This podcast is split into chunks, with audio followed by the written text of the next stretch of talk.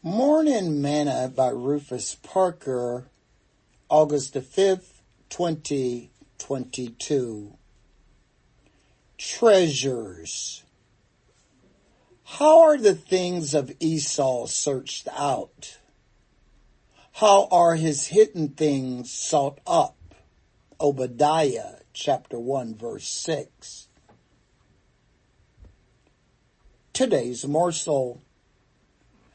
The people of Esau lived in mountains and caves, so it would have been hard for their treasures to be exposed and seen, making it hard for robbers to locate and find them.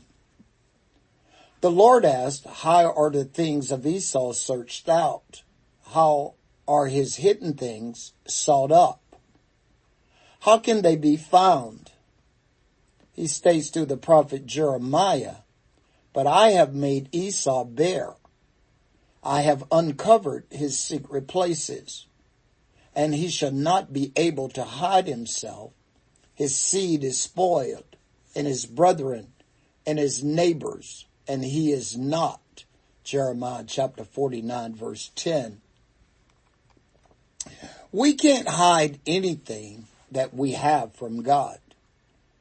Jesus cautioned us, us Lay not up for yourself treasures upon earth, where moth and rust doth corrupt, and where thieves break through and steal. But lay up for yourselves treasures in heaven, where neither moth nor rust doth corrupt, and where thieves do not break through nor steal. For where your treasure is, there will your heart be also. Matthew chapter 6 verse 19 through verse 21. Where are your treasures? Are they here on earth or already sent forth to heaven? If your treasures aren't in heaven, chances are your heart won't be either. Sing this song with me today. There's a dream that I dream of my heavenly, heavenly home and I know that I am going there someday.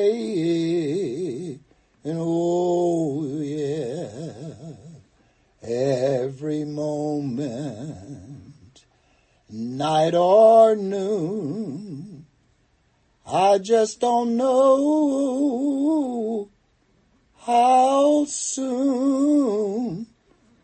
that's why I'm sending up my timber every, every, every day. Thought for today. Treasures of wickedness profiteth nothing, but righteousness delivereth from death. Proverbs chapter 10 verse 2.